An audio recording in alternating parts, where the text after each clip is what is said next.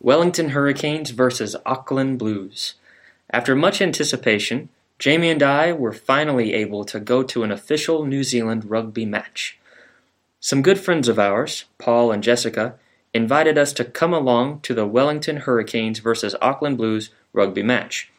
Not knowing much about rugby, it was an interesting thing to watch. Rugby is a very simple game.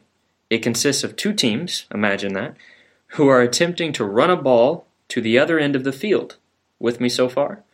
The only kicker is the players can tackle to their heart's content, crashing into their opponents with a ferocity that made your author squeal in terror. You see, rugby players don't wear pads. That's right, it's all muscle, baby.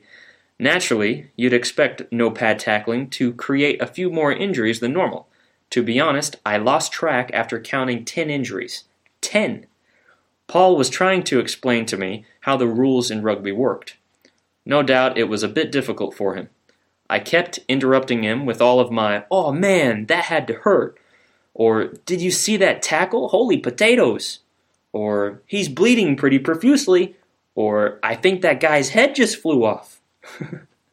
Thanks to Paul's patience, I was finally able to understand the basic rules of rugby.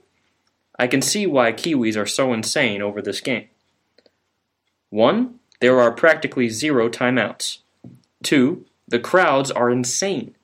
3.